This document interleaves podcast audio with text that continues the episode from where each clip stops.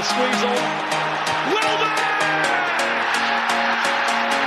Scores against his old club. Thank you for listening. Thank you for downloading. You're with us here at the Clock End Talk. It's international break, and uh, I hope you're enjoying the international games. Um, this podcast is brought to you by Football Culture. You can find them at football-culture.com. Also, we've got a 10% discount for Clock End Talk followers, which is Football Culture Sale. Um, so, it's going to be a bit of a different podcast this week because of the international break. We've decided to actually talk about the Premier League teams um, and who who needs what and where and where they'll be at the end of January and what transfers um, we may find. So we'll we'll kick it off with Manchester City and we'll go straight to Tony, um, who's with us. How are you, Tony? Yeah, not too bad, thanks. That's all right. So, um, I also better introduce the other boys too. We've got uh, Carl, Schwinn, and Savvy. How are you, lads? Yeah, good. Doing great. Doing great. That's all right. So, um, yeah, international break. So we've got a lot more, lot of Arsenal news. So we'll get into Manchester City. Tony, what, what's your thoughts there, mate? And how do they need anybody in January, or just sail along as they have been? Uh, I've said since the start of the season they're going to win the league by uh, 10 points. I've changed my view on that. It'll be 15 at least, I think. They're just so much better than everyone else. They've got everything. They've got strength and depth. They're they're maybe slightly weak at the back, but I mean they're missing Kompany at the moment. But they're maybe slightly weak at the back, but they'll still outscore teams. Um, I do think they'll get beat. I don't. I mean, people are talking about an invincible season. I do think they'll get beat just because of the rigors of playing Champions League, um, and they they're likely to go far in cup competitions. They're obviously in the quarterfinals of the League Cup. Um, they're through the champion in their Champions League group, so they're going to be competing on four fronts. So I think uh, they will get beaten, but I think they'll win the league comfortably. They'll any anyone they try and sign will potentially be just to maybe keep a cheaper price than they would get them for in the summer, or to stop. Maybe it might be more expensive, but to stop other teams getting in, getting them in the summer. Um, I don't think they'll get Sanchez in January, but it'll be that type of thing where they could sign like that sort of scenario where they could sign, try and sign him in January just to stop other teams getting him. Yep. Um, but in terms of do they need anything, not really. Um, it's they are the best team by a long, long way. I think. I don't think anyone comes close. Who's the standout player in the team? I mean, I'm, I'm actually going to be a bit boastful here. Um, when we done our, our preview before a ball had been kicked this season, um, I said the player of the year in the Premier League will be Kevin De Bruyne. Mm. I know it's only been a quarter of the season so far, but no one can argue with that. Um, he's been exceptional, goals, assists, just all round play. He's been controlling games. Um, I mean, we all know he's an unbelievable player, but um, he's, he's been a different level to what anyone had seen him before so far this season. hmm Um, how do you think they'll pair in the Champions League? I think it all depends on, on the draw. Um, it's, I mean, look, they're going to get someone that comes second in their group in uh, in the next round, but I mean that could potentially be a Bayern Munich. Uh, but saying that at the moment, I think they'd beat Bayern. Uh, all depends on the draw. I think there's only sort of two or three teams that could potentially beat them, um, but it all depends on when when they get them. Um, it looks like Real Madrid are going to come second in their group, which um, I think a Real Madrid. I know they've not been brilliant, but a Real Madrid that turns up can beat anyone. So it could be a potential. They get Real Madrid in the last 16 and they could go out. So, but I think it's only sort of a Real Madrid could beat them, an, an on-song Barcelona could beat them, and a, and a PSG that are flying could beat them over two legs. Beyond that, I don't really see anyone doing it. Maybe one of the English clubs, just because of. I mean, when two English clubs play each other on a European night, it has that different feel. It almost feels like a derby, even if the teams are from nowhere near each other, just because they're from the same country in a European competition. So, um, and obviously, we always say with derbies, form kind of goes out the window. Um, so, I'd say there's not many teams that can beat them, and it just depends on when they draw them. But the problem is with the Champions League, especially over two legs, you can have one really bad night, and and that could be it. You have one bad night, you lose three 0 to and I say a Juventus, who are obviously a decent team. You lose three 0 to them, you just have a terrible night. You get an early sending off, and they ain't going to concede three goals in the next leg. You- Uh, like a team that can defend like that. But I'd say that the logical money on them is going quite deep quarters, semis of the Champions League. I'd say is the logical, the logical bet. Mm-hmm. So first by 15, currently on 31 points and doing it with ease at the moment. Yeah, strolling. I don't think they've been they've been pushed. They haven't.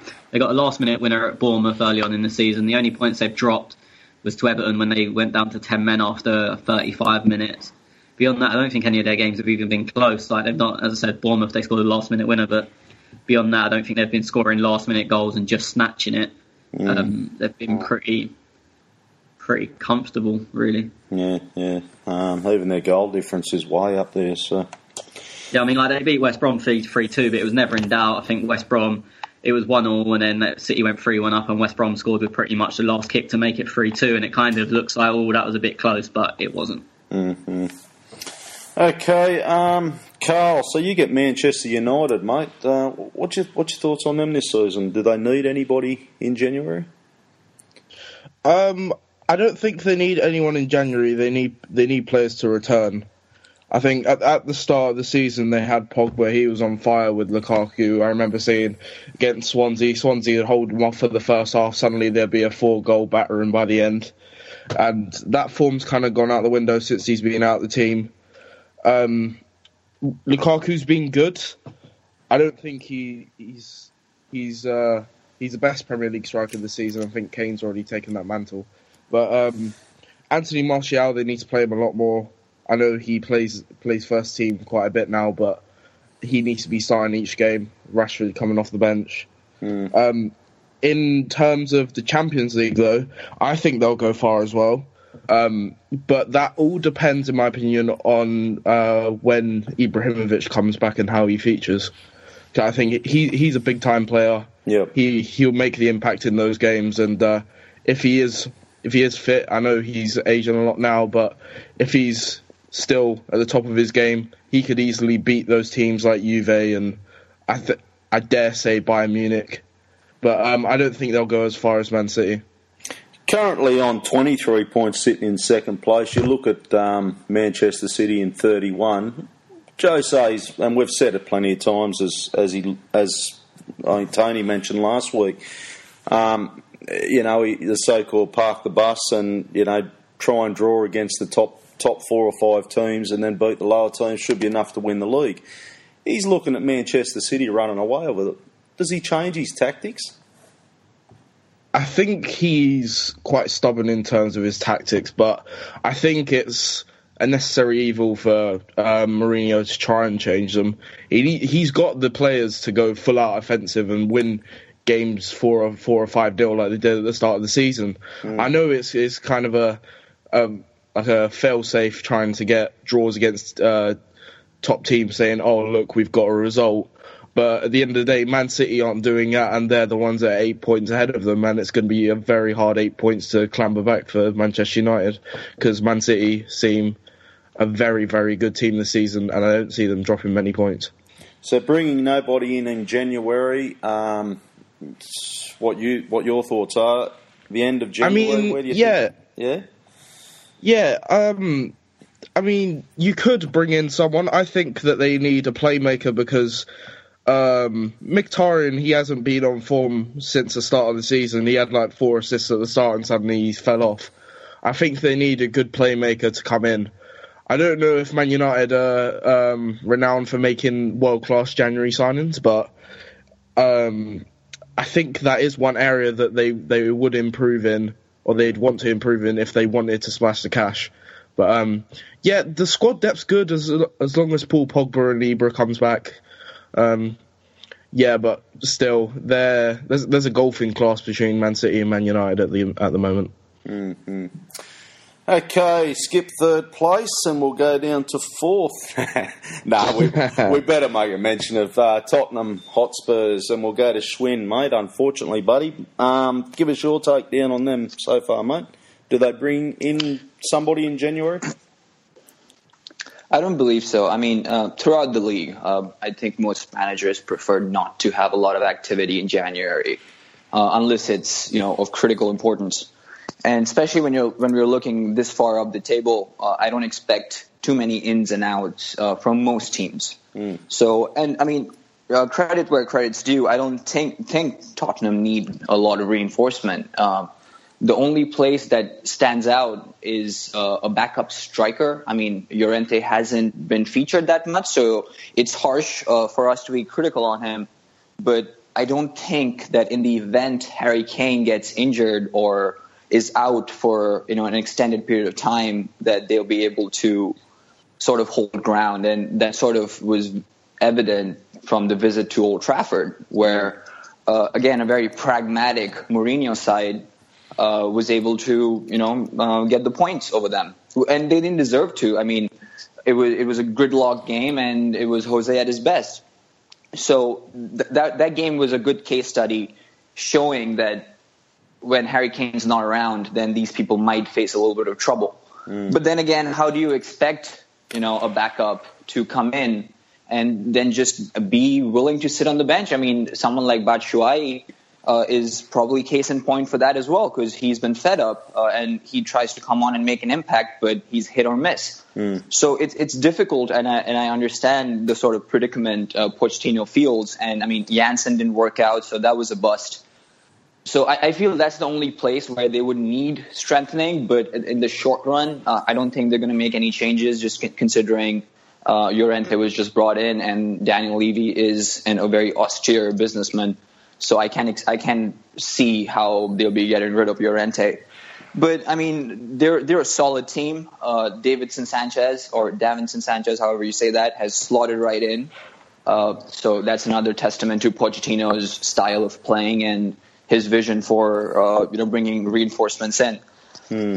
Uh, I don't expect uh, any changes, to be very honest. Maybe sending out a couple of players on loan, um, as is the case usually during this win- during these windows. Uh, but I do not expect any uh, surprise activity from Tottenham. I think they've shocked a few people. Um, top of the group in the Champions League. So, where do we see? How far do we see them going in this Champions League? I'm not sure how good Tottenham are as a cup team. Um, I mean, the dynamics of playing in the league and playing in a cup, whether it's domestic or, or, or you know a European cup, are vastly different, and I think people, uh, especially fans, somehow uh, not somehow, but sometimes just overlook that, and uh, that's one of the reasons we haven't seen Tottenham winning anything in the past, you know, a number of years. Uh, don't get me wrong; they're a fantastic team. Uh, I'll, I'll, be happy to admit that because uh, I'll be a fool not to. Mm. But results, you know, that's what matters, and that's that's why most managers get crucified in in modern times. So uh, I'm not sure. I'm looking forward to see how they do because maybe that's what will push people on the other side of North London to sort of pull their balls up and do something about our own club. Um, I, I, don't wish them success, but I, I want I want people yeah, at Arsenal to realize sign, how yeah. far we're. Yeah, so uh, it'll be interesting to see how far they go. Again, the draw makes a big big difference. Mm. Uh, but I don't I don't see Tottenham as a team that is, uh, you know, that will fall down to a particular style of team.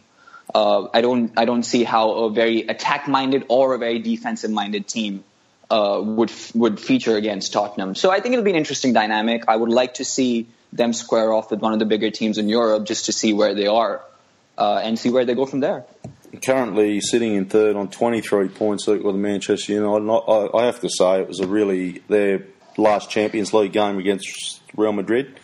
3 1 was a very convincing win, and um, maybe they've put their hand up to be counted. So. Possibly, um, but I mean, I yeah. like to say that you can you can never clap with one hand, and uh, of course they won three one, but we all have to also see what sort of a team uh, turned up from from Madrid. And yeah. when I say turned up, I mean did not turn up because. Mm they were all over the place, and there was there was nothing that Madrid offered on that one day. Uh, yeah. And I mean, that one goal that they got is actually a little bit of a you know relaxer in terms of what the scoreline actually was. Mm. Tottenham came out with a plan, and they executed it to perfection. I agree. I agree totally. Okay, um, Savvy Chelsea, mate. Where yeah. are we? What are they up to in January? Yeah, I think uh, they are not performing to the levels they were last season. Um, I think they were brilliant and they won the league deservedly.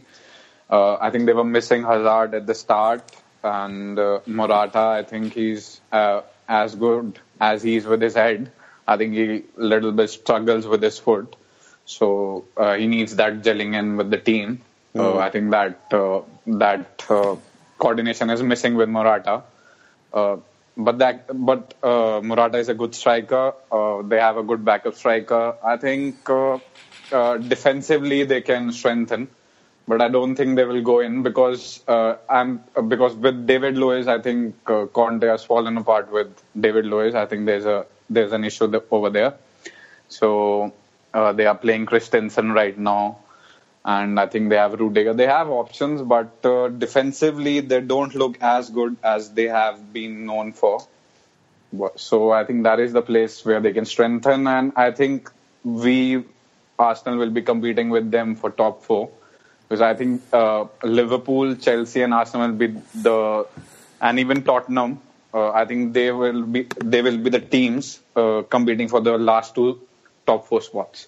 So I think uh, we can do better than them, or maybe they can do better than us, but we don't know. But uh, right now they are not up to the levels of uh, levels they set last season. Mm-hmm. So, yeah. You see them going far in the Champions League? No, I don't think so. I think I think uh, I think probably quarterfinals if the draw favors them. Uh, I think even if, if they get a very uh, like a tough draw, maybe Bayern or Real Madrid, then I think they'll be going out. And then uh, if they don't go out in last 16, then maybe quarterfinals. Mm, okay. Uh, they fourth spot currently on 22 points.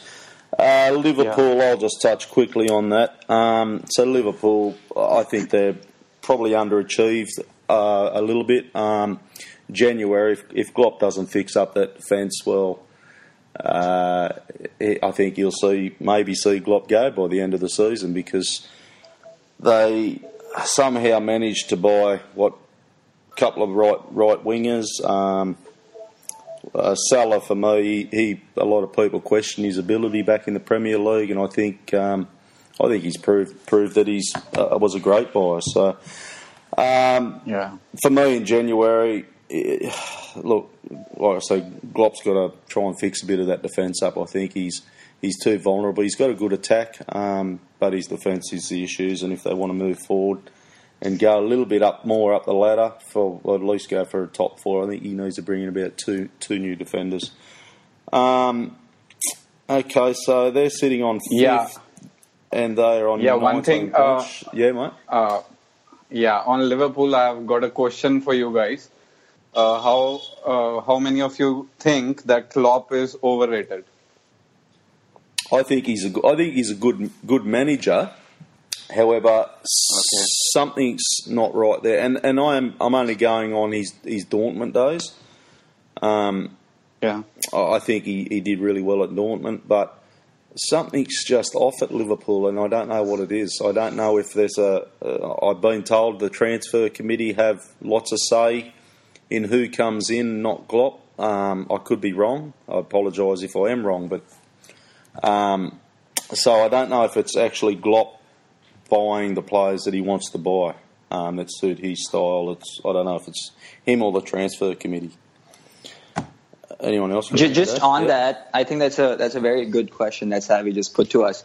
Um, I, I, I guess my, my question back to him would be overrated, uh, you know, compared to whom? Because if you look at Klopp's record up till now and you compare it to Rodgers, I think they're pretty Yeah. neck and neck. Uh, No, I think if Rodgers is just better. Just little better, right? better. So maybe Yeah. one one odd win here or there, you know, one one of those late goals maybe against Burnley, which is reflecting that that record.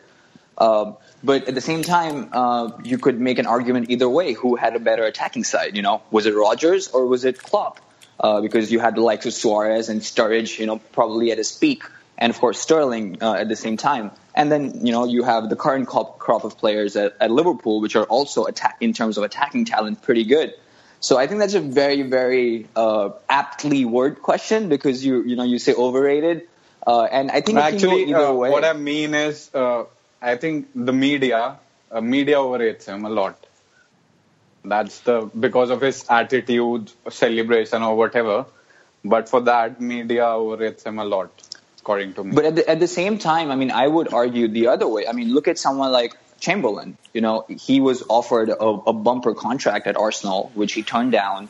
The same thing, uh, a similar contract, I think a little less, he turned down at Chelsea to go to Liverpool. Now, granted that he thought that you know, going to feature in midfield, but another reason that he personally mentioned, I don't know how evident this was or how actually instrumental that was, but he mentioned that Klopp is a brilliant man manager and the relationship that he sees Klopp having with other players was an attractive point. Now, people are on the fence about Oxlade Chamberlain, but if, if someone else said that, if Naby Keita says that, or any other prospective talent says that, then that's a huge testament to Klopp. So if the media is hyping up uh, this this whole enigma and this whole persona that Klopp puts up, it's working for them. So at the same time, if they are overhyping him, then you know it's almost in a way good for Liverpool, isn't it?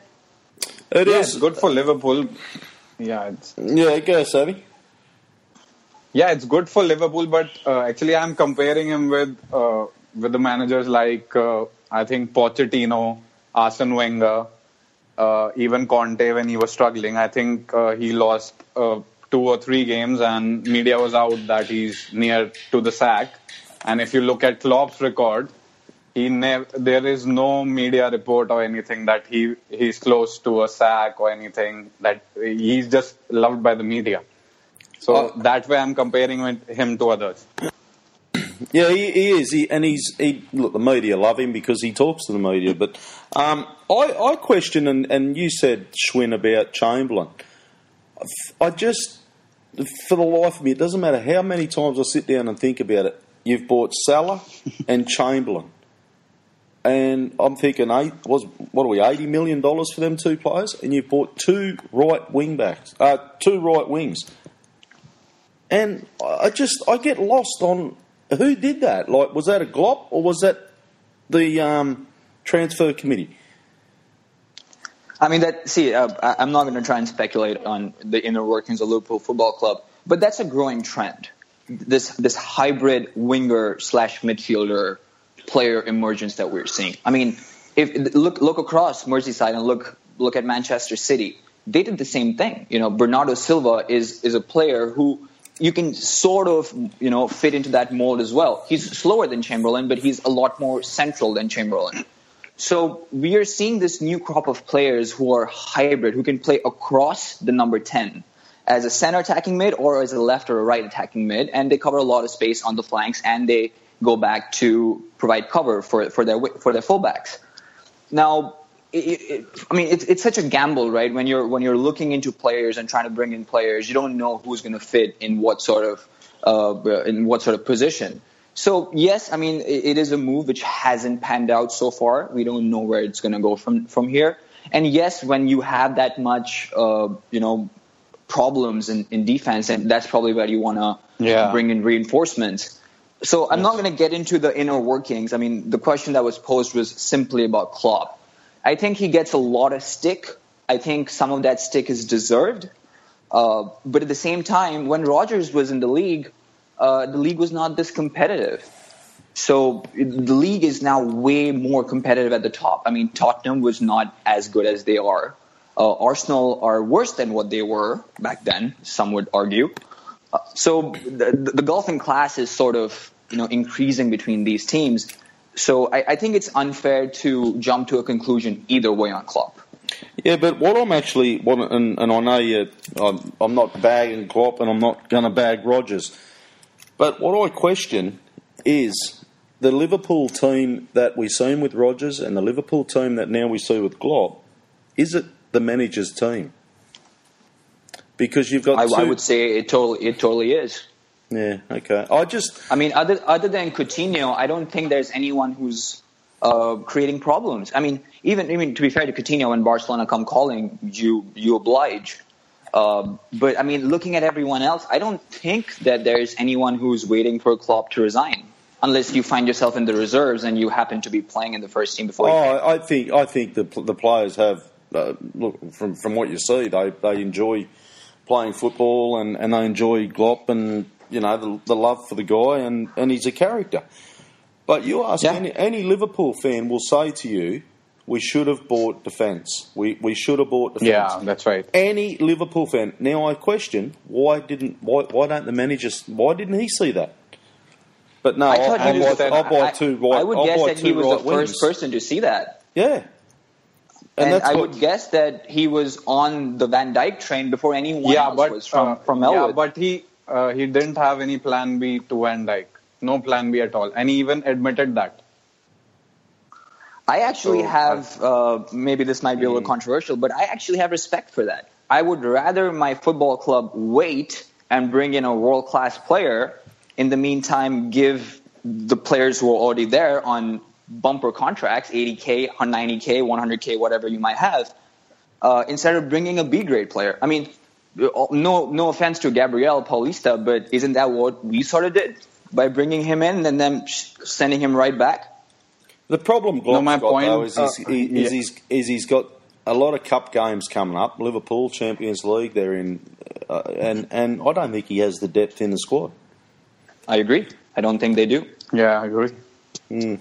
Okay, let's move on from Liverpool because uh, we've dragged, talked a bit about Liverpool. okay, currently on fifth in 19 places, and we'll see what he does in January. My thoughts are it won't be Klopp doing much; it'll be the transfer committee doing something. Um, Tony, Arsenal. Arsenal. Who? What are we doing? What are we doing for Arsenal? Uh, I mean, the first thing, we're not going to change shape. Uh, we've, we're on our best home run since we've been at the Emirates on it, uh, since we've changed shape. Um, away form was shocking with uh, with a 4 3 3 or whatever it, what you want to call it, 4 2 3 1. And it's been pretty much shocking with a back five as well. So I think the shape's going to remain the same. Um, it's difficult because I think a lot of the t- the games um, I've mentioned this many times where we ha- we've been a bit unlucky and we haven't really played bad and not picked up points. Uh, I mean, you can pretty much you don't need to look into the home form because it's been perfect so far. Um, the the away form, um, Stoke, we was unlucky. Um, we could have been three 0 up by the time they scored. A few refereeing decisions went against us. Uh, Liverpool, we was awful. There's extenuating circumstances. It's not an excuse. It doesn't make up for it, but it is a reason. Um, obviously, Everton, we won. Watford, again, decisions didn't go our way. Um, we again, we wasn't good, which is annoying, and I think Wenger got it very wrong, and I was very vocal about that at the time. But um, again, we wasn't awful, and on another day we could win that game. Um, and that's pretty much it for drop points away. I mean, and obviously City just outclassed us. And again, I think Wenger got it wrong, but we was outclassed by a better team. Um, I think it's it's difficult to. We've just got to. Them games where I say we could have won, we should have won, we was a bit unlucky. One, we need the decisions to stop going against us, but we we can't control that. But I'd say we need to be more clinical. Um, as I said in that Stoke game, it wasn't only look we could have had a couple of penalties and, and Lacazette's goal could have stood, but we could have and also should have probably been two or three nil up by the time they scored, and and that way the game's gone. So you have to put some blame at our feet. Um, in terms of improvement, we know he hates the January window, as uh, someone said earlier. I can't remember who it was. Sorry, the, the, pretty much all managers hate the January window. Um, the only, and I, it's similar to what I said with Man City. The only way I can see anyone coming in is if they're basically being brought for the summer and we're just bedding them in six months early, um, like a, a, replacement for Ozil or Sanchez or anyone else that may go. Um, so they're the only ways I can see him coming in.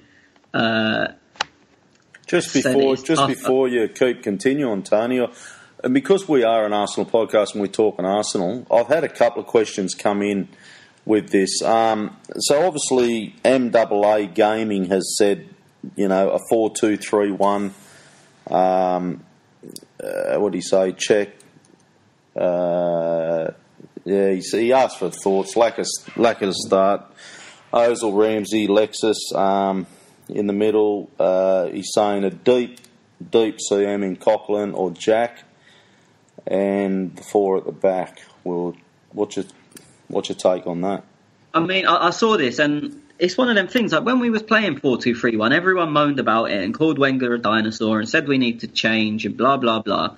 And then he changes, and it's obviously not worked in a few games, and some games it has worked. And now people want a change, but instead of thinking of something different, they want to change back. And all that will happen is when we lose, if we change it back, which he won't, is they'll go, oh, he's only got two tactics. When one doesn't work, he goes back to the other. He literally cannot win in that respect. And if he tries something new, he gets called desperate. Um, so he will stay the same. In terms of the team that, that um, oh, sorry, is it MAA Gaming? I, I yeah, yeah, tweet. yeah. MAA Uh, gaming. It's, I mean, it's nowhere near defensive enough. I mean, I know he included Coquelin, but I mean, the guy can't play football. Half the time, I feel like he's won a competition to be in the starting lineup. Um, I just noticed Jack in the deep you've got centre mid as well. Kolasinac, who who we can lord over for for his first twelve games, but he's shown no signs of being a great defender. If we're honest, he's looked very good going forward, which uh, as an Arsenal fullback is what you need most of the time. But he's not looked great defensively. Mm. Uh, Hector's not very good defensively. Mustafi's heads all over the place, who I know MAA Gaming included in his team, Mm. and Koscielny's Achilles is gone. So, and people want to criticise Cech every week. So you're looking at that back five, and you have defensive problems with each and every one of them. Mm. And then putting Coquelin in front of that isn't going to go, okay, that covers for the problems of the other five. And then it also restricts us with the ball because Coquelin can't transition. He may be able to win the ball, but his transition's horrible. Well, he's also Um, he's also added Jack in there as well. Next Yeah, but it includes Jack playing deep. Again, it's Yeah. not going to give you any defensive protection. It helps you with the transitions, but you're you you're relying on Jack to be defensive minded. And where Jack's strong is intricate passes that can break lines. And he and he's, he's dribble where he, he's so strong physically when he's dribbling that he tends to not lose the ball. But you don't want your holding midfielder doing that because if he does lose the ball or if they double up on him or he slips, they're straight at your back four. And no, in Arsenal, it's not a back four because the wing backs will be higher than anyone else, or the full backs it would be in that system. Yep. So then suddenly, if Jack loses the ball, you've got their attack on your two centre backs, which is which is a joke. Um, and then also in that team, it includes Ramsey playing on the right. Yep. I mean, when that's happened before, people have gone batshit crazy about it, and he's not a right winger, and it takes away every aspect of his game that is good. Um, his, his late runs are good, but there's no point having a late run if you're going to pop up on the right wing. Um, if he then tucks in, Hector's got no protection, and people have moaned about Ramsey not doing his defensive work. It takes away a lot of his energy because he will run up and down on the right, but you can't be pivotal. It's very difficult because he's, he's not like a winger that's going to cross the ball in. So it means it's difficult on the right with his um, like what's he really going to do? So I think there's so many flaws in that team. He he said, um, and I think just if, in general, if we change to that formation, there's so many problems that it, it won't work. I think people are just wanting change for change's sake, or oh, it's not working brilliantly at the moment. We're not top of the league, so let's change. Let's But- change it. Well, he's also yeah, he, suggestions of what to change to and not are Nah. not suitable at all. well he's also I don't know whether he's thought about, and this one's come a bit later because he also mentioned. Uh, do you think we should be more flowing with formations by changing it every game to counter our opponents? I mean, we, we tend to. I'm I'm an advocate of, starting with the same formation, but but shuffling it uh, dependent on who you're playing, which I don't think we we tend to do enough of. We tend to do a lot of in-game changes, um, but they're, they're quite predictable. If we're losing, we'll go back to a back four and try and get extra bodies forward. Um, but I, I don't think there's there's the odd circumstance. To be fair, Tottenham are very good at it, but no no one else really changes their formation week in week out. Um, Tottenham do it quite easily because Dier is equally as bad at centre back and centre midfield, so he can roam between the two. Um, and they can name the same players doing it. I think that's the key. I think if Arsenal were to do it, it would be naming different players, which affects your training, affects your systems. Um, so it's more difficult to do. And I think if you look at if you look at the top teams, both in England and and on the continent, Barcelona, you know how they're going to play. Real Madrid, you know how they're going to play. I'm not comparing us in terms of level, but Yeah. I think it's, you need to breed some familiarity. As I said, Tottenham are very adept at changing. He still favours a five at the back, but he does play a four at the back sometimes with Dier in front. But again, that's how it's written on the team sheet. But if you actually watch the games, especially if you're at games, and, and some of us will see it uh, next Saturday, that when their wing backs go forward, Dier, if he's playing in midfield in what is traditionally a 4 2 3 1, slots back into defence and it becomes a three man back three anyway. So he is very transitional within games. Um, but City very rarely change. Uh, they do do it, but it's very rare. They may get players to play obscure positions, like at Chelsea. They um, Delph was playing left wing back in the back five, but he he popped up in the middle of the pitch a lot to allow overlaps. But it still it still started with the same traditional formation. Mourinho, uh, I mean, he played a back three against Tottenham, and it's the first time I think he's ever done it, or, or in, in a long time. Mm. So I mean, it's very rare. I can see what people, I can see why people think you should be more fluid. That, and I agree with him that we should adapt to our opponents, but maybe not in terms of formation, uh, formation, just in terms of personnel and setup. Like Chelsea away, we didn't adapt our formation, but we completely adapted our setup. And although we didn't win the game, it worked really well. So I agree with him on that part of it, but maybe not in terms of formation. Okay, so uh, crucial couple of games coming up in December.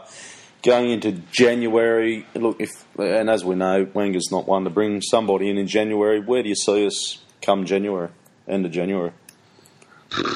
Ah, I mean, it's a, it's a difficult question. My crystal ball isn't working brilliantly. As I said before, he wouldn't. Um, I, don't, I don't think he'll sign anyone unless it's a replacement for Sanchez. Even though I don't expect Sanchez to go, but I mean, buying early to try and save it. But again, you've got to remember it's a World Cup year, so mm. anyone we're, we're looking at probably wouldn't want to move if they're in contention for the World Cup. Yep. Um, I know today we've been linked in the Sun with Wilfried Zaha. We've been linked with him since time began, since before he went to Man United. It didn't work there, and then the links died down, and suddenly it's come back again. I think with him, uh, he is Palace's best player, and he may lose the ball 10 times but create something once, and that's good enough at a team like Palace. Mm. Uh, no disrespect to them, whereas the Arsenal fans would be on his back instantly if if he, he was only doing something 10% of the time. Um, I actually think he's quite a good player, but he does need that freedom, and it's what killed him at Man United as well. Mm. Um, was Moyes? I think Ferguson signed him, but he never played under Ferguson. He played under Moyes, and Moyes wouldn't stand for that. You'll do something sometimes, but most of the time you'll you'll be a waste essentially. Yeah. Um, so I, I, can't see that one happening. Um, but yeah, end of January is difficult. We could go on a good run. I don't think we've got quite a few. I mean, our fixtures. We've got United home. All of our all of our fixtures are the, the big games are at home. We've got Liverpool home, United home, Chelsea home, Tottenham home. Mm. Um, so, I mean, if you pick up points there, or at least don't lose, I mean, you could be. I'm not. Look, we're not going to win the league, but you could be in a strong position for top four, yeah. um, which I think is the best we can achieve this season. Um, just just on the just on the sorry, just on the top four for a second. Is is Wenger under pressure if he doesn't make the top four this season? He's never under pressure. No. Okay. There's just a couple of people have thought that mentioned, and I, I, you know, they said, oh, he may be under pressure if he doesn't make the top four this season. No, I mean a lot of people would like him to be under pressure, but mm. that's just because they don't want him at the club. As I said, I've personally said many times I don't think he should be our manager, but he's not. I'm not going to pretend he's going to be under pressure if he doesn't make the top four. Mm. Um, the business is still running incredibly well, and that's all the powers that we care about um, the profit's going to keep rolling in and the asset's going to keep growing. Um, like I've seen some outrageous tweets saying, oh, "I hope we get battered by Tottenham on Saturday because it puts pressure on Wenger." It doesn't. It annoys us. It gives them something to gloat about, and it doesn't. It, Kroenke isn't going to go, "Oh, he lost to Tottenham. Let's get rid of him." Kroenke don't care. Kroenke don't know who Tottenham are. Yeah. He literally I wouldn't know. Like, if yeah. you said to him what city are Tottenham in, he probably wouldn't have a clue. He'd probably say London because it's the only city he knows. like, yeah. it's it's literally madness. But um, yeah, so I said it's difficult. I mean, a lot of people would want me to say, "Oh, we're going to sign a new holding midfielder and whatnot." We're not. Mm. Um, I think, and I think it would be difficult to do so as well because we try and get our holding midfielder to play two roles, which is a different issue in itself. Mm-hmm. But um, yeah, I think it it all depends. It, as I said, if we win two or three of them, the four home games against the big teams, we'll be we'll be sitting in a, in a quite nice position. But on the other hand, if you lose two or three of them, we'll be cut adrift, and the best we could probably hope for is sixth. So without speculating on them games, I, I can see us sitting between second at a maximum, probably third, third and sixth by by the end of uh, mid to end of January. Yeah, I'll come to you boys in a second with Arsenal as well, but I just on um, Europa League, Tony. You, you said earlier we're not going to win the league, so do we put everything into Europa League now? I mean, I said this before the start of the season, and, and it's remained my view throughout. We get through the groups with players that aren't going to play in the first team, um, which we've done now, and then we reassess in February because the groups finish in December, December the sixth, I think it is, but we're already through, and more than likely we'll win the group. Um, So we then go after December 6th. There's no fixtures until usually the last about the, the middle of February, around the, the 14th, between the 10th and the end of February. So then we reassess. Then, if we're second in the league, we're obviously not going to win the league. But if we're looking in a commanding position to finish top four, you then can't throw the league. You Yeah. can't focus purely on Europa League, and you look at your draw as well. Because I mean, if we do win the group, we'll, we'll get a favourable draw, um, and you can look to see if you can get by that game with your likes of your non-first team players, so a Giroud, uh, who's not been playing in the Premier League. So it all depends on your situation in February and the draw you get. I would also add that it's not the same as United doing it last season because United threw all their eggs into the Europa League basket knowing that they were the best team in it and had a very, very strong chance of winning it. They were favourites in every game they played. Whereas we're going to have, as I mentioned last week, Atletico Madrid, almost certainly, um, Dortmund. uh, Dortmund, almost certainly, and there was one other, I can't remember who it was. Um, and then we've already got the likes of AC Milan in it from just from the Europa League. So it's not the same as what United did last season, where they could throw all their eggs in that basket and be very, very confident winning it. yeah, um, yeah. Well, they play So United Ajax in the final, sitting didn't in they? fourth, but it was a bit debatable. Yeah. But they thought oh, if we chuck the league, we'll definitely qualify for the Champions League through Europa League, or, or not definitely, but we have a very strong chance. Whereas I don't think that's the case with us, and you don't want to throw the league, get to the semi or final, and get beaten by an Atletico, which Mm. one wouldn't be a surprise result, and two, then you've you've thrown away your season for for what? So I think Yeah, we need to that's right. reassess it, reassess in February, basically when the draws. Well, the draws made end of December, but when it comes to that game where we're sitting in the league So in February and who we've got, and if we can get through that game with the likes of Maitland Niles, um, Jack if he's not back in the team by then, Coquelin, Walcott, Giroud, them Yeah. type of players, and, and then you'll see. And then the real question comes when we get a team that maybe we're not expected to beat, or is a harder game like an AC Milan. We'd probably still be expected to beat them, but not with a reserve team. And then you reassess where you are are in the league, and if you need to get out your Koscielny's, Ozil, Sanchez's, whoever your first first team in, in that kind of game, and that's when the question comes for me. Yeah, okay. Um, Carl, I'm still on Arsenal. Glenn Bax, Glenn asked the question: um, With Spurs coming up, is there a changing of the guard at North London? If there is, what needs to be changed to keep up with the Spurs? Oh, that is a difficult question. Good question, Glenn. But um, I, I don't know. We we just need to. We need to get that mentality of again, uh, mentality again. That idea of putting Spurs in our uh, in our what's it our rear view, because at the moment, like we we've got the mentality of um, just keeping up with, you know, the top six. Where I know that being like being on top of your rivals isn't the be all and end all, but we need to change our mentality again because uh, that competition in re- um, back in the day, in the past like maybe like six years ago, seven or five years ago, when we kept on beating them for fun. I think that was a, that was good. Uh, not only was a good indicator that we were doing well in the league, but also um, I think the the rivalry gave us like it, it gave us a spur to success, if you excuse the pun. But um, yeah, we need that sort of motivation now. We need to kind of switch our ideas, our targets, our goals, and um, once we do that, then yeah, um, I think maybe we might be able to still be the best team in North London, and that pains me to say that.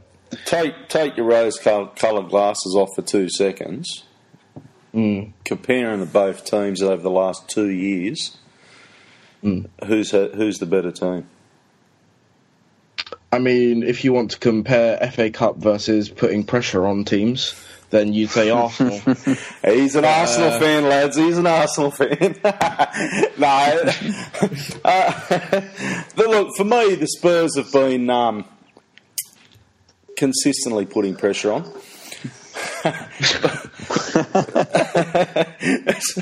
I can't say it. I Just yeah, keep going, Carl. yeah, they, they just seem to falter at the last hurdle, and uh, you know, I I have uh, I have arguments with people saying, "Oh, look, we won the FA Cup," and they say, "Oh, it's a nothing cup." And I'm like, "Well, you've just put the pressure on Chelsea, and look what's happened there." Second doesn't really give you a, a uh, achievement in a sense or anything like that. In terms of achievements, then yes, we are the better team. But in terms of overall performance through the season, Spurs are. They they they are. Their their They've form is up, better than yeah. ours. Their defense is better. But um, yeah, it's it's uh, it's it's a shame considering we used to have the likes of Rosicky and um, Podolski and all that um, ripping Spurs a new arsehole at times, and now it's come to this. Yes.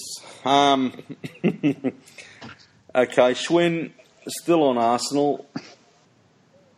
What would you would you like to see anybody come in in January? No, um, I, I don't like the January window. I, I don't like too much transfer activity in general. I mean, having too much transfer activity is a sign of things not going well. So, uh, Would you like would you, have like it to- out? Would you like it gone altogether, the January window? Um, I, I don't. I, I don't know. I don't know how those dynamics work out on a club. So as a fan, I like it because it, uh, you know, things uh, things get moved around a little bit. The pot gets stirred, and of course, it's it's you know, the, the, what gets you through the summer as a football fan is the window. So having that during the season, I think adds another dimensionality and a lot more mind games. So I think it's interesting. I think it shakes things up a little bit, and I think uh, as a fan, it's always something which is exciting. Uh, however, if you're on the other side of, of the spectrum and you're you know a part of a football club, I, I can see how it's how it's hampering you know the status quo, if you will. So I, I don't think there will be too much ins and outs uh, uh, for Arsenal in the in the summer uh, in, in the winter. Uh, apart from as Tony mentioned, if he, if Sanchez leaves, then we might pull the trigger on someone. But I don't see Sanchez leaving in the winter. So uh, I, I don't think we're going to see uh, transfer activity from Arsenal's point of view. Okay. Um, Savvy, there's a question here from I'm just trying to pronounce the name Shez, I think he, I think it is. Um, Sanchez replacement contracts. Who's going to sign and transfer? Um, example Overmars. So I think he's looking towards the summer because, well, let's say January. Yeah. Let's say Yeah. January because that's the next window. Who, who would who would who's your replacement if if we if we sell Sanchez? Who's your Yeah. replacement in January? My replacement in January would be Dries Mertens, but it would be very difficult to get him, or even Insigne. Looking at Uh, real, re, looking at realistic ones. Okay, realistic ones. Then I think Lemar because we have been linked with him, or uh, Fekir from uh, Olympic Lyon. We have been linked with him recently, and they are both gettable players. Did you just say and I think they you? are both. Yeah, Nabil Fekir, I think from Olympic Lyon. I just had to have him say it again. yeah. Um, So uh, I think they are both apt players. Uh, they can replace Sanchez, and i think we should replace Sanchez, uh, irrespective of him going or not in January, because uh, in summer when we'll be going out uh, for a replacement, the uh, prices will be sky high. So we should be acting in January and get a replacement for Sanchez. as a fan, you want him to go in January, or would you rather him stay for the season? And now looking at the uh, at the current things, I want him to go in January because he's not doing the team any favors, and uh, it's better to get something for him than nothing. So I want him gone. Okay. Right, well, that rounds out the top six uh, with Arsenal nipping at the heels on 19, Liverpool also 19. So hopefully with a win. Just, just, Tottenham, I'm yeah. just going to jump in real quick, Tez, and just touch upon something that uh, you asked Tony, uh, which was about uh, if Wenger has pressure. And I think Tony sa- said it in as many words as I can that there's never any pressure on Wenger from, from the cream at Arsenal. However, I do think there is an element of self-inflicted pressure, which is slowly dawning on on our manager. Uh, I, I'm starting to think uh, that if things don't go well in this uh, by the end of this year and looking into next year, if things are still not progressing as we would like them, I could see him hanging his hat by the end of this contract. I mean, a part of me still says that he's going to be at the club for, for years to come till the time my hair turns white. But I, I, I can see some dejectment uh, in terms of Wenger just not enjoying what he what he dedicated his life to, and all all the toxicity and all all the shackles, which are very few uh, on him, I think are slowly starting to take a massive toll on him. So his comments at the AGM that you know we're gonna like we're gonna have a review of my season and this and that, it could just be you know cushioning tactics. But a part of me is starting to feel as if uh, this this is going to be a, a, part of self-inflicted pressure because the board is not, never going to sack him. Mm. Uh, the only way we're going to get rid of him is if he you know walks out of the club, which is exactly what I actually want. Mm. I don't want him to be fired. I want him to just leave whenever he thinks is the time, and I think that time is coming. Well, you'd only have to look back at last year when he it took him so long to sign that new contract, didn't it, for two years? Yeah, and I, I think we spoke about this earlier that uh, he was probably not going to sign the contract. Mm. I mean, till the time we won the FA Cup, I think that's when maybe he changed his mind, believing that there's still something in there, mm. without realizing that it's it's going to be downhill for the next few months as well. And then he went straight out and bought Lacazette, and um, you know we expected great things, and uh, oh, not yeah, I mean we've, been, we've been criticizing. Bad, yeah. We've been criticizing Liverpool's transfer policy for the right reasons what about our transfer policy? Mm, you know, I mean, I mean, Lacazette is a quality player, but is that what we require? I mean, a case can be made either way, but I don't think he's a player positionally who Arsenal fans or even staff at Arsenal could agree on that that's where we needed reinforcement. You know, the defensive and the, the defensive midfield part is probably where one would assume the first reinforcement comes in. I think we always needed an out and out striker, but um, I, you know, as well as well, Kolasinac, she was, he was a freebie. But um, I agree, we, we probably needed one more in the defence and maybe one more in the um, in the mids. So I don't know what his budget was or what the go was, but Lacazette was about all it was, wasn't it? Yeah, I mean priorities, right? I mean, uh, I, I still think Kolasinac has the potential to become the best signing of the summer in terms of per bang per buck. Mm. You cannot argue with a free signing, especially when he's the best left back from from the Bundesliga in terms of you know he made the team of the year. Mm-hmm. But uh, I agree, we need an out and out striker.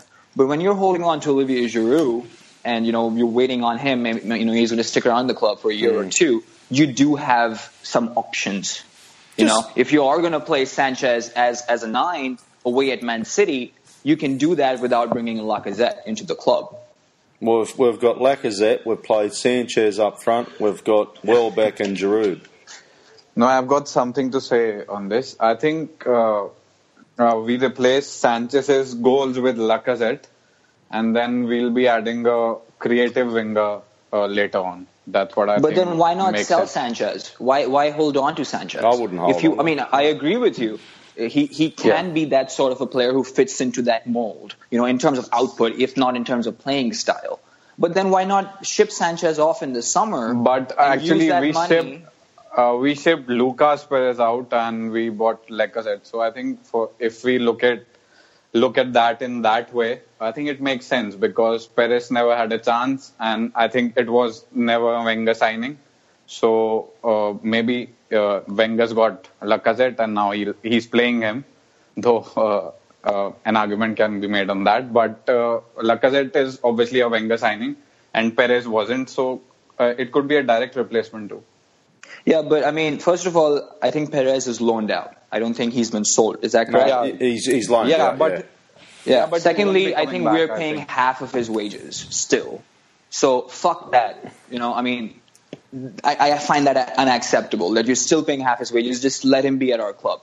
You know, if you don't, if he's he's 28, 29, we're not hoping for him to become, you know, the next best striker or next best right winger in the world. So just have him at the club, play him in the Europa League, whatnot. And thirdly, in terms of financial symmetry, that argument falls apart because what we paid for Lucas Perez is no way is by no way comparable to what we paid for Lacazette. Am if you made that same argument for a Theo Walcott, I would agree. Am I missing something though? We've got Perez, Giroud, Welbeck, Sanchez, Lacazette, all still in our, on our books. Yeah, okay. Perez is loaned out. Uh, are we going to sell Giroud in January? or a Welbeck, I don't highly doubt so. that. or a Highly Welbeck. doubt No, I that. don't think so. because uh, we're running around, and, and he put in Sanchez against Manchester City to play up front when you've got Giroud, Welbeck. Oh, Welbeck was injured, was he? Yeah, I think Yeah. he just came back to training like that Friday. Yeah. So, so we had Giroud Yeah. sitting on the bench. An interesting question come through though on the tweet. Do we play? And it goes back to formation. Um, somebody mentioned do we do we start Giroud and Lacazette together up front? Actually, I would like that. It sounds good, but I don't think Wenger will do that. You know, for seeing a 4-4-2 would, of course, be the dream. But I think if we ever do switch to something like that, I think we'll see Ozil up top, uh, you know, slotting in as a number 10. Because Yeah. I don't think in terms of Lacazette and Giroud, though they, I think they do have a good understanding because of their time at the time in the national team. I don't think it's they're ready to play the, in the Premier League in that sort of a role. I think they, that takes time to cultivate. And by the time that does cultivate, I think Giroud is going to be getting up there in terms of age. Okay. Right. Um, well, let's move on from Arsenal, and uh, we'll go through these very quickly. So I'll give you a couple of teams, Tony, um, because we've got a couple other things to talk about on the podcast. as Well, so Burnley are in seventh, Brighton in eighth, Watford in ninth. How do you see their, Um, them going? Burnley, I think, purely depends on Sean Dyche. If he goes to Everton, then their season, I'm not going to say will fall apart. I think they've already done enough and they're solid enough to show that they're going to stay up. But uh, if their manager goes, their season will be very different. Um, I think sometimes managers just get clubs and they do well there and they go elsewhere and, and they don't, either they don't do as well or someone comes in and picks exactly the same team and it just doesn't work for some reason. And I think Dyche just gets Burnley. They fit together. They're there the typical mismatch sort of thing. Like not mismatch, they don't fit in. Dyche doesn't fit in. Burnley don't fit in in the Premier League. Little old Burnley. so they get their backs against the wall and they they all plough together and, and it works. Yeah. So I think with them it's very hard to predict what's going to happen. I'll give you a better idea in two weeks when we see who Everton's manager is. Yep. Um, Brighton. Brighton, I think, will. oh, I mean, they'll slip down from eighth, no doubt. Um, they, I mean, a lot of people are still tipping them for relegation. I, think, I think they're better than that. I, I think they'll, they'll. I think they'll be between sort of 14th and 17th. Yeah. Um, they don't really have enough goals. I mean, Glenn Murray's got four in his last. I think it is in his last four, but he probably won't get another four all season um, if previous form and ability is to go by. Um, so I don't think they've got enough goals in them. Uh, they're, they're quite good at the back, which is I think what thing I think will keep them up. Matt Ryan, you'll know well, is is quite a decent keeper. He's a little bit small, but he's a decent keeper. They're two centre Yeah. backs. Um, there's a lot of people that rate Shane Duffy, who's Irish, who I'm not his biggest fan, but he is colossal in the air. And their other centre back, Lewis Dunk, who um, a lot of people are calling for an outside bid to get into the England team or England squad. Sorry, Yeah, he's a good right. defender. So I think they're I think they're tight enough at the back to to stay up. Um, then we're looking Uh, at uh, Watford. sorry, it was a Watford. Uh, again, Marco Silva's been very very strongly linked with um, with uh, Everton as well. So it's another one you'll have to see what happens there. I think he's a very good manager. They've got some very good players, which you wouldn't have said in the past. But I mean, like Richarlison looks very good on his day, but I've also seen him be awful a couple of times and like out and out awful. Some of the misses I've seen him. Um, when when you're at Watford and you're not going to make too many chances, um, you're you can't afford to to miss the amount of chances he does. Um, I think they've got a problem with Troy Deeney, and I'm not saying that because he he badmouthed Arsenal or whatever. Yep. Uh, they were doing quite well. They've tried to fit him back into the team. He came on and scored against us, um, obviously a penalty. But since then, they've lost every game, and he started them all. Apart from obviously he was suspended in the last one, whoever they lost to. Um, but he's um, I don't think he suits the Silva system, but he's a club captain. The fans love him. He, he's not one of their own. He's from Birmingham, but he has got that image of sort of one of our own. He, he came up with them from the championship. I think he was their top scorer in the championship. So Yeah, the fans okay. have obviously taken him to heart. And in previous years, I would have said he's their best player, but in this uh, Silva system, the Marco Silva system, I don't think he really fits. And I think he's getting in the team more on on how much he's liked and how much he gives to the club, and he wears his his uh, heart on his sleeve and whatnot. But I think he's causing them more problems than he's uh, than he's solving. So it all depends on the manager with them. I think again they'll be mid-table. They'll come probably between ninth and maybe eighth and twelfth, eighth and thirteenth. I think I think they're solid enough for that. But yeah, as I said, it it, it all can change with um with uh, the manager. Yep. So we'll have to see see on that one. goes, yeah. Um, okay. Uh, just uh, any news on Everton? Are they are they close to getting a manager over there, or what's what's just? Uh, so I mean, we've not heard nothing. Uh, as I just touched on, Marco Silva's odds have dramatically fallen, um, but bookmakers like to do that to play with people. Um, Yeah. So they'll see, obviously, in theory, the odds fall, and people might think, "Oh, he's definitely going to get it. I'll get some money on quickly," and it doesn't mean a thing. It just means the bookmakers know what they're doing. yeah. Um, so there, there's actually been nothing. Uh, there's been Okay. a lot. Uh, there's been a few rumours about them going down the caretaker route, and a lot of people criticising it because they think they're too big a club for that, or they're in too bad a position for that, maybe. Okay. Um, but yeah, there's been there's actually been nothing concrete. But to me, that suggests they're trying to get Dyche. Big um, Sam. because they're going about it quietly and trying to negotiate with, well, maybe not Dyche, but a manager that's in a job already. Big Sam which would be rumours have gone. That he he come out and said he didn't wasn't linked to Everton or something, wasn't it? Who? Sorry. Uh, Sam. Um, so again, uh, it would have happened quicker. So I don't know what he said, and he would lie anyway. I've seen interviews with him before where he's, he's always said, "I never say anything till it's done." Yeah. Um, okay.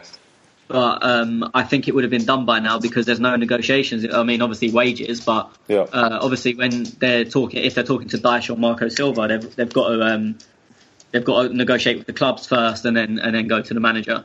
Whereas okay. with Allardyce, you just ring him and say, "This is how much money we're offering. Do you want it?" Basically. Mm. I mean, it's, it's obviously a bit more difficult than that, but it is a very simple process, and Yeah, I and it think hasn't it's been happened. done by now with Allardyce. Yeah, and okay. it also does leave as Allardyce is an easy last choice. So if they fail with Dyche and they fail with Silva, and if they fail with whatever other targets they've got, Alan Allardyce is your fallback option where you can get him in on very short notice because he's got no other commitments. Yeah. Okay. Right. Okay, Carl. Huddersfield, Yep. Newcastle United, Leicester City, tenth, eleventh, and twelfth. Starting off with Um, Huddersfield, coming in January, or and where do you see them? And If you if you take the first eleven games as like a stratified uh, stratified sample for the rest of the rest of the season, you'd say that uh, Huddersfield have overachieved. But um, I think in the long run they will drop off. Uh, Aaron Mooy, uh, the Australian, what uh, a he- champion! He he is very good. Um, I, I he like is. him. But, um, yeah, he he's a, he's a great player for them. Uh, I think that uh, Porto Belgian striker they brought in, I forgot I forgot his name. Um, he's been okay, but he kind of reminds me of Glenn Murray. I think he'll drop off, just like Tony said. Uh, Murray. Oh, will. that that Laurent bloke, Laurent. Um, yeah, oh, what's his name? Depoitre or something yeah, like that. something like I that. don't know. Yeah, Yeah. Um, but yeah, I think I think they'll drop off. Uh, but they have done well so far against top teams, i.e., um, uh, Man Man United. Um, but again, I think that might have been the shock factor, Hmm. um, not their not their form itself. But um, Newcastle, I think I think they've done well so far. Um, I mean, they- they've got Rafa Benitez, and he's a fantastic manager. Um, he's he's done it all before with the big teams, and he showed you can do it with the mid mid ranging teams as well. Um, but the thing is, I think they're lacking a, a fantastic striker. I, only, I, I know, like Shearer can't really be touched in terms of Newcastle United striker folklore, but yeah. I think they need to get a great striker. Um, the like the likes of Gayle, the likes of Joselu, they might be all well and good, but they're they're kind of championship quality in my opinion. They need to get a top top striker. They haven't been doing well in terms of transfers for the past few years. Actually, it's been one of their big problems. Um, but at the moment they're they're doing okay. I mean they they're coasting mid table. Uh, same same with Leicester who we're going on to now, and I think this is where they're supposed to be. Obviously, we all know that their their championship win, uh, winning the Premier League was uh, was all a fluke. But yeah, this is where they're supposed to be in in. And at the end of the season, I think that this is where they're gonna uh, this is where they're gonna stay. Vardy's gonna get a fair few goals, but he's I think he's going to be the only pro- provider. Okazaki can come in with a couple more, but yeah, as long as they keep on keep a keep a hold of Vardy and he, he stays fit, I think yeah they they'll stay there. But otherwise, without Vardy, they'll go. They'll, they might even drop down to like 16th, 17th. I think it'll be interesting for um, Mahrez whether he because he wants out. He, he, there were plenty of rumours going around last uh, summer, so it'll be interesting to see if he pushes for a transfer request in January. I still don't think any of the big teams are interested, though. Mm. I, don't, I don't think so. I mean, he's got four assists this season, but compared to the players that these big teams has already got, like for example, I know Liverpool weren't linked, but if they if they were to be linked, they've got the likes of Coutinho, Mane, Salah. Um, Arsenal, we still, as of the as of time of recording, Sanchez, and um, Chelsea have got Willian, Pedro, and all that. So I don't know. I don't think any big team will come in for him. So he's probably going to stay where he is by the end of the season. I think, I was or read- move abroad. Yeah, I was reading an article a couple of weeks ago that um, I think it was from somebody out of Leicester said that Barcelona did make an approach for him for him in last summer, and first thing I thought is he'd have to be spewing, wouldn't he? I, I don't know what truth was in Yeah. it, but yeah, I thought This, wow. this, that, that kind of, I don't know that. That's kind of like a comparison to Lingard's position at Man United. He'd just be a squad player. He'd just be there for depth. yeah, because they've got so many so many top players ahead of him. Let's say Messi, he's Oh. never going to be dropped from things. Dem-. Dembele, yeah, Dembele's a great player. He's I, he's arguably better than uh, Mahrez, miles better. Hmm. And uh, yeah, it, it'd be he'd end up like uh, De La Feu is now uh, um, at Barcelona. just a no one. Yeah. Um, you touched on Aaron Moyes quickly, and just back to Huddersfield. He actually he actually started in the Socceroos, which was good to see. So, well done, Big Ange, because you are seeing that the man, the, the boy has talent. So that was good. Okay, um, Schwinn, Southampton, Stoke City, and Everton. Uh, 13th, 14th, and 15th on the table. Yeah, surprising, isn't it? You would Hmm. expect these teams to, you know, be like three spots above, and some of the teams up there to be three spots below. But uh, just a sign of changing times, I guess. Just quickly before I touch upon these teams, uh, something that came up during your your conversation with Carl uh, about Mahrez is that I really think we'll be in for him come summer. Um, I think ever since Claude Puel came in, um, that team has sort of taken a new identity. They're playing a different system. They're holding possession more. We've seen Mahrez in a central role with Gray on one side and Albrighton switching from the left to the right. Uh, so I, I think you could almost make a case that Puel told Mahrez that here, we, we know that you don't want to be here, and we know that you think you're meant for better things take these next few months and audition. Take this central role, be more involved, show your quality, and tell the world what you're capable of. We know there's a lot of contracts running out by the end of this this season, and uh, I think Mahrez will be uh, will be a bag for how much you know he's going to cost. Um, I, I'm very surprised Tottenham didn't go in for him uh, this summer. Uh, I think that he would have fit really well into that squad. I don't think he would have mind minded being benched also in order to compete for his spot because the it, it seems like the competition at Tottenham is very organic.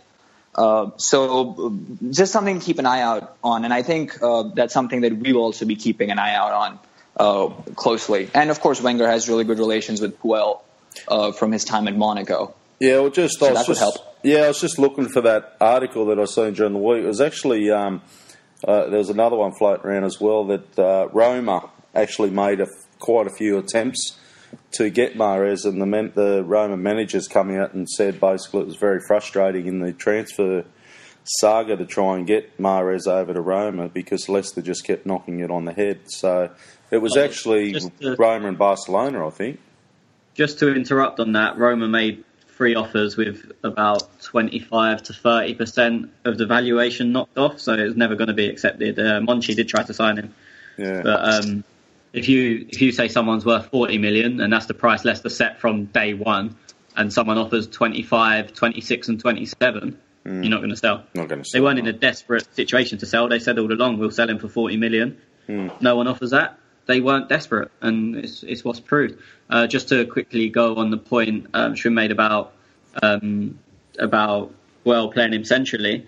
Um, since uh, Shakespeare's gone, he's got three assists and a goal in three games. So it shows that the ability is still there. But anyway, I'll back out.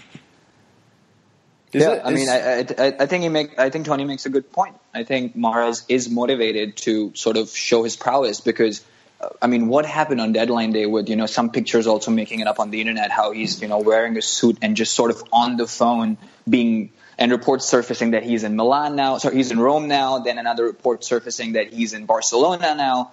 I mean, such an embarrassing feat for arguably one of the best players in terms of an individual season we saw.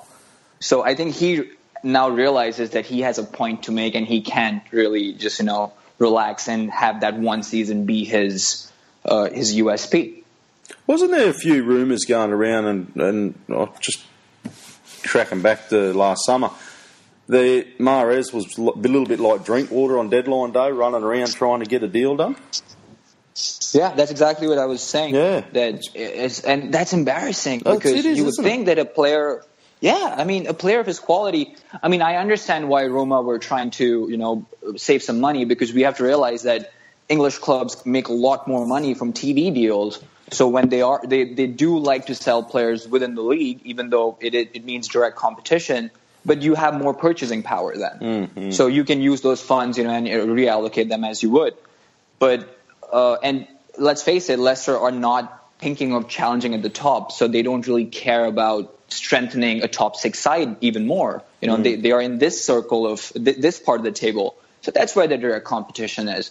So that's why I think they were not desperate to offload uh, Mahrez, Mahrez, uh, yeah. and they, yeah, and they would have uh, they kept him. I but I I, think he's going to move on. I can, I, I agree. I think he's one that'll go in January. I think, I think he's desperate to get out of the place. If you're running around on transfer day, like like Drinkwater sitting out front of um, Stamford Bridge, you're running around on transfer day looking to get out of a club. You're, you're wanting to get out in January, surely. Well, I would argue against that actually. I think he's found some good form, and I think he's going to use this season to sort of make up for lost time, if you will, and some lost motivation. Uh, and as Tony said, that he's on a good run, al- albeit just a game or two. But I think he's really going to now start focusing and sort of building up his game and adding a new dimension to it. And I can see him slotting in into our team uh, in that Ozil role, and because Ozil Sanchez are both gone, I feel. Um, so, and I mean, this changes on a weekly basis, you Yeah, know, like oh, what exactly, you feel yeah. about who. But So, um, but I think he would be a good fit. Shakespeare's gone. At least they haven't. Have they, they brought in anybody since? I haven't really taken much notice. Have they brought in the new manager yet? Yeah, they brought in Claude Puel, uh, who was Claude. managing at Southampton. Ah, okay. Um, yeah, yeah.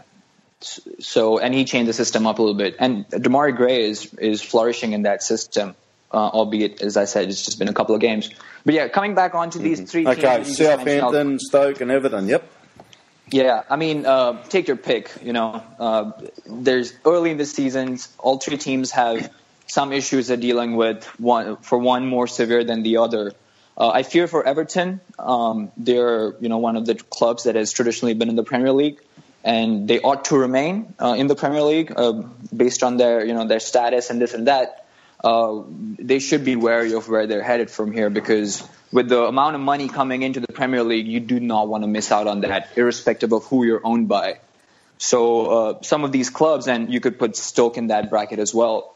Uh, they have to make sure that come the end of season, they are nowhere in you know in this half of the table. They they should be uh, between that uh, elusive seventh and twelfth position. So uh, I, I think they'll be fine, but uh, they better pull up their socks before it's too late. Hmm.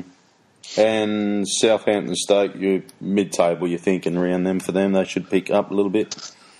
Stokes. Yeah, I mean, I think yeah, Br- Brighton, uh, Huddersfield are going to drop points as uh, uh, you guys talked about. So we can see them two switching positions with these on. two by the end of the season. I think. Okay, Savvy, West Brom, Bur- Bournemouth, and West Ham.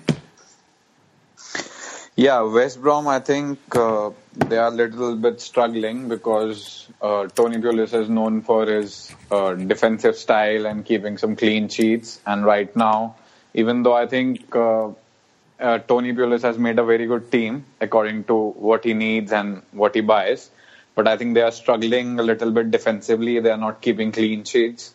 And uh, then they are obviously they are not a, a great goal scoring team.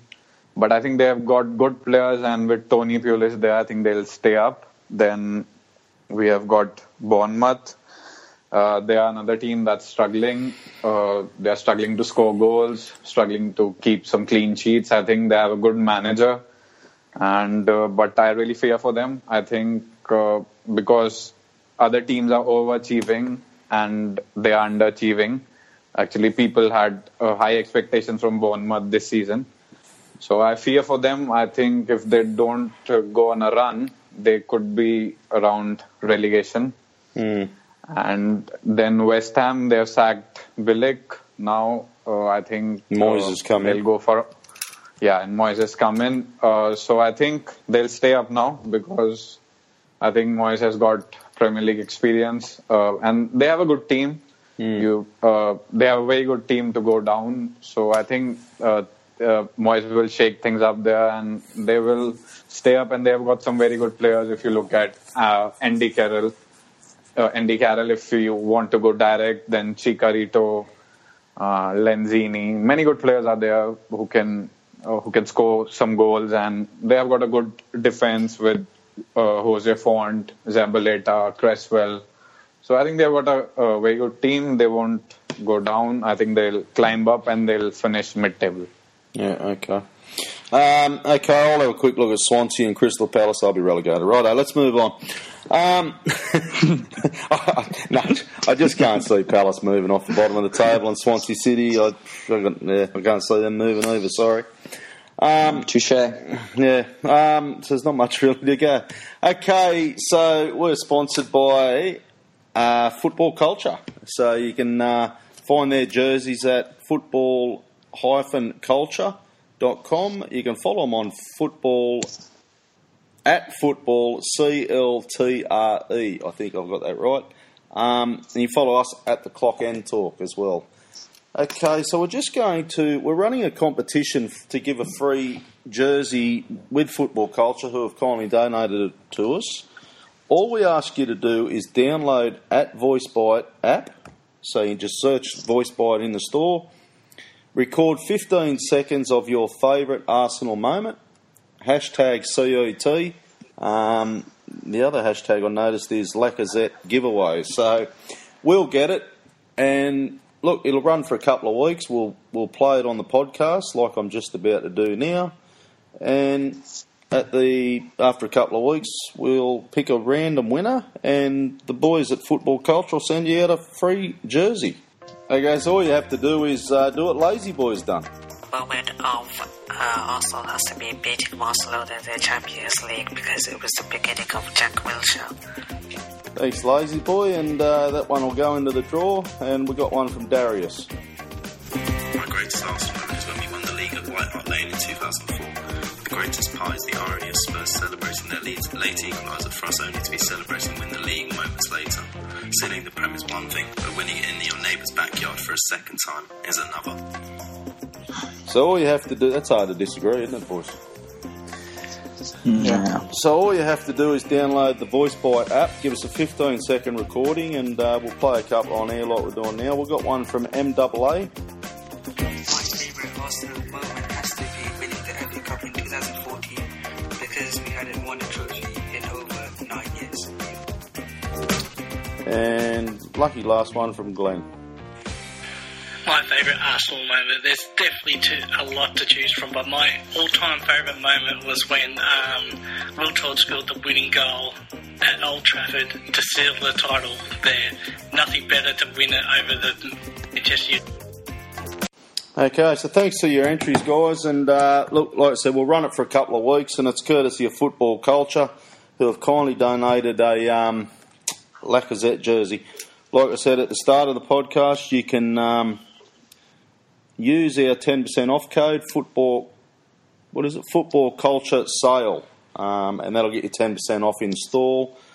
Uh, find them at Football C L T R E, and then it'll take you. You can go to the website or Football Culture, and you'll find the website. Um, follow us at Clock End Talk. You'll also find the website. So get into it, and you'll get a free jersey um, when we look back in a couple of weeks and pick out a winner.